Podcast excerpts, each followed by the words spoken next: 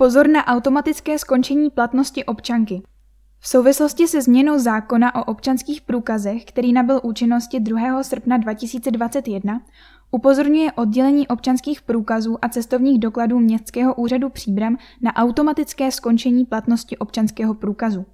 K automatickému skončení platnosti dochází po 45 dnech od dne ohlášení změny místa trvalého pobytu, změny jména, případně jmén a příjmení, změny rodného čísla, je-li v občanském průkaze uvedeno, změny pohlaví.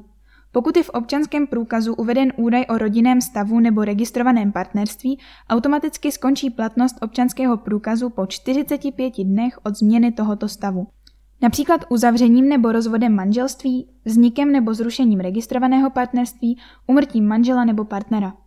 Pokud se občanů týká některá z výše zmíněných situací, úřad doporučuje, aby si včas požádali o vydání nového občanského průkazu.